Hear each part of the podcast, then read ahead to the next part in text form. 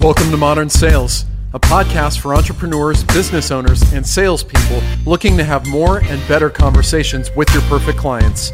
You'll get a healthy scoop of psychology, behavioral economics, and sales studies to help you create win win relationships. I'm your host, Liston Witherill, and I'm pleased to welcome you to Modern Sales. On today's episode, I'm really excited to have Ryan Stevens, who's with Clutch.co, which is an online database of all of the best agencies, best consultancies in the world. We're going to have a conversation about what Clutch does to help their clients bring in more business and match customers, buyers of those services, find the best service providers. Before we get into that conversation, though, if you're looking to scale up sales at your agency, at your business, I'd love to help you out. And that all starts with a phone call. You can apply for a strategy session with me. All you have to do is go to liston.io slash strategy, where I'll ask you a few quick questions. I'll take a look at your application. If there's a potential fit for us to work together, I'll send you my calendar booking link. You'll get a little bit of taste of automation and how I start scaling my own sales through that process. Once again, that URL liston.io slash strategy. And now, Ryan Stevens, my friend, how are you today? I'm doing well, Liston, uh, and thanks for having me. Totally, man. It's my pleasure. Is it weird to hear me go through that whole thing while you sit there and just kind of listen like you're not there? yeah, it's great, but I kind of look look down at my keyboard and let you have it. Cool. All right. Well, don't hold it against me. Absolutely not. So, Ryan, I'm looking on LinkedIn right now. Your title has a lot of words in it yeah. Senior Manager, Operations, Strategy, and Partnerships. You must touch a lot of different parts of Clutch.co. Tell me a little bit about your role there and maybe about Clutch generally. What is it? Yeah, sure. So my role here, pretty much number two, you have uh, in that title a lot of words, as you mentioned. It's a little bit of a mixture of uh, some internal titles that we use and some of the things that I actually actively manage. So my role, pretty much lead operations, which is going to be covering most of our content development on our research side. So trying to go and decide which industries, which cities, which geographies we're approaching that we're trying to build out, that we try to engage service providers in, and ultimately markets that we want to try to better serve. We're a ratings and review platform all online. What's really going to differentiate us is that our content is all free. So you don't typically see that in a research model working to you know, basically in the small and medium sized business uh, space provide information out there to prospective buyers through a variety of different ways. The biggest one for us is ultimately verified reviews. So our team is working directly with service providers and their clients and speaking with those clients. Every review on our site is seen by at least two people. So two real people, which in this space is a big perk for agencies. But then next to those reviews, we offer a variety of different content. So we have a data team who's pulling together uh, full length research reports as well as some just other more blog style reports as well. Not to kind of throw everything at the wall there, does that answer that question for you? I think so. It's my job to dig a little bit deeper. So that's what I'm going to do. So if I could summarize, Clutch.co is essentially a marketplace. You have a supply side, vendors there who list themselves and their business, their domain, their specialties, what industries they serve, that kind of thing. And then you have people who are looking for providers like that. So whether it's software development or web development or IT providers, they're looking on clutch.co for who are those providers that are options for them based on how much they charge, how many reviews they have, their experience, on and on and on. Is that fair to say? Yep, that's fair to say. Exactly, almost. We have aspirations of being a better marketplace. You know, right now we largely engage with one side of that marketplace, the service providers. But again, we know that we have the ability and the insight to also start engaging more so with these prospective clients. And so that is our ultimate hope is to be a this marketplace. I think we're well on our way there. Awesome. So you talked about research, and I want to come back to that in a second. But verified reviews, that seems like kind of the foundational part of clutch.co. Can you talk a little bit about why clutch.co was needed in the first place and what role did verified reviews play in that? Sure. So just a little bit about our path and our journey. So, our founder, Mike Beers, he uh, a long time consultant and worked for a larger corporation as in their marketing department, often responsible for making procurement decisions. So, in a larger organization, you, you can imagine that if you are responsible for making these spending decisions, then it needs to be right. So, in some of these bigger organizations, and we still you hear about it today, it's just easier to go with the brands you know.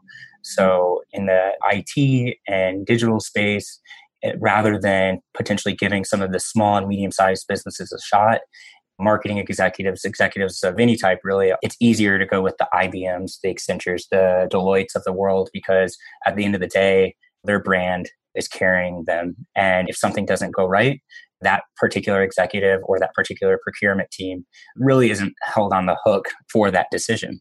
So we know that there is this whole market under the enterprise level that provide amazing services, often highly catered, very niche, and probably more attentive than what you would receive by uh, partnering with some of the, the enterprise level providers. So basically mike realized that he was often receiving a suboptimal result with some of these bigger providers and also realized that the few smaller providers that, that he had worked with and had experience with were sometimes a better fit. Seeing that there was just this lack of information on these service providers he tried to come up with a solution to solve that and fill that gap. With that gap there was a variety of different ways thinking about how he would go about filling it and so started focusing on more of the outsourcing market and foreign markets helped to give a little bit of a proof of concept. But you know, realizing that in the world of online reviews and the growth of Yelp and Angie's List and other models out there, how do we go and get this verified review? And it's a very different space than the business to consumer models that you see with Yelp it's very different than you see even with the sort of the contractor and home services solutions of Angie's List. Uh, client relationships are held close to the chest, and convincing a vendor that this third party platform clutch that five years ago no one heard of would treat their clients well and still keep the vendor's perspective in mind has been a big struggle for us. But I think over the years, we've been able to build a brand, particularly in certain segments. And so this verified review, to your point, is truly the sort of this crux of what we provide and the core of our service that we offer. So on the vendor side, the procurement person, like Mike used to be, they're thinking, okay, I could go buy the market leader. They're probably big, they're probably slow, they're probably dumb. But I know my boss won't blame me because I chose the market leader and like look at all the other dumb people who chose them too, right? Like we can't be worse than them. yeah. But Mike knew also that there are all of these emerging companies who have to be scrappier, who have to be a little bit more cutting edge, who have to figure something out. But there's an inherent risk with choosing them. And so, what a lot of companies do to solve that is they'll put together case studies and they say, look at the amazing results we had with Acme Corp and we got them an XYZ percent ROI, whatever, right? And so essentially the proposition of Clutch is to bolster up the amount of credibility that people can have when they make those claims. Is that right? No, that's exactly right. And I think another side point there is that, again, case studies are made by the service provider. So you lose a little bit of the sort of real picture there. And then the, the, flip side of that is that if you're a smaller agency, you have maybe a dozen clients or less if you're just getting started, really. And so asking them over and over to serve as a client reference, it can be taxing. It's there are a few people that it wouldn't really wear on if you were continuously sending new prospective clients to to speak to. So our hope is that as we build a brand, as that we grow, our verified reviews serve not only as something that the service providers can leverage as a case study, but as a way to circumvent having to tap their clients over and over and over. So that verified review, we hope to continues to serve multiple uses. So on the review side, essentially what you're doing is you're reducing the risk of uncertainty on the side of the buyer, right? You're saying, hey, we're a third party. We don't really care about the claims that one of our people on our site make. We want to make sure that they're legitimate because we have to protect our reputation. Yep. Are you finding that that is becoming influential or landing with shoppers on Clutch? Like, how do they actually perceive the fact that they're looking at third party objective reviews? Yeah, so we've been pretty grateful that we can start to really see more and more projects that were found on Clutch and being able to kind of get some feedback there on what users are seeing and what they're looking at is interesting. I think that it's hard to speak for all of the users of our site because it actually takes a little bit of, of digging around to truly understand what you're looking at. I think that the online buyer is so used to looking at only content that may or may not be uh, 100% factual is something that we struggle with. It's part of this brand building, the verification process that we go through, as well as just a general branding of our reviews in general. So that's one of the things that is something that is a to do for us. But in general, I think that through the sheer length of our reviews and detail that you're receiving out of it, it would be hard. I don't think that people truly would compare it to the typical online review you would see in, on any other platform. Well, right. I was going to say you mentioned Yelp and Angie's List and a couple other consumer oriented review sites. And the big difference that I would see there is I could go and leave a hateful review on Yelp at any business, whether I'm there or not, whether I've ever bought anything from there or not. Exactly. So I think that that's a big difference that Clutch has. I'm curious, do you see any correlation between the number and quality and level of reviews that a company has and the number of clicks or contact requests they're getting? Absolutely. Actually, yeah. So we've run a couple of reports on number of reviews and sort of comparisons of click throughs to surrounding companies, and it's certainly uh, correlated. There is a drop off at a certain point, but in this space, people are more interested in companies with more reviews. So, absolutely. When you say they're more interested, how do you observe that? So, again, where we use sort of a user click through rate basically trying to understand in any given segment which firms are being clicked out to more. And there's obviously some other information that's taken into account. Uh, budget and project size are often are going to be an influencer too, and you know something that we work to explain to service providers that that's a good thing. You don't want to be bombarded by prospective clients that don't have the budget that you're looking for, and sometimes that's a little bit of a it seems counterintuitive to service providers, but our best service providers internalize that and realize that the visibility that they're receiving, they have an opportunity to better qualify it by being accurate and by being truthful in their budgets and what they're looking for in projects because there's other service providers and it's another approach but it's to try to be the catch all and take any prospective lead that comes through the pipeline. But I think the service providers that are most happy with us are the ones that recognize that there's a lot of things they can do with their clutch profile that will help better qualify the prospective traffic that they receive through our site. Okay, I want you to hold on to that. We're definitely going to come back to that discussion because I have questions about positioning and differentiation and how big should your product line be, at least outwardly in your marketing. And we'll get to that in a second. I want to talk to, about research, though. You said you head up a lot of the research at Clutch, and Clutch puts out quite a bit of research. So, the dear listeners of this podcast are owners of businesses and people who are heading up consulting departments, people responsible for teams selling consulting and service lines of business. What sort of research have you done that you think is relevant for them to know? Maybe some of your marquee research at Clutch.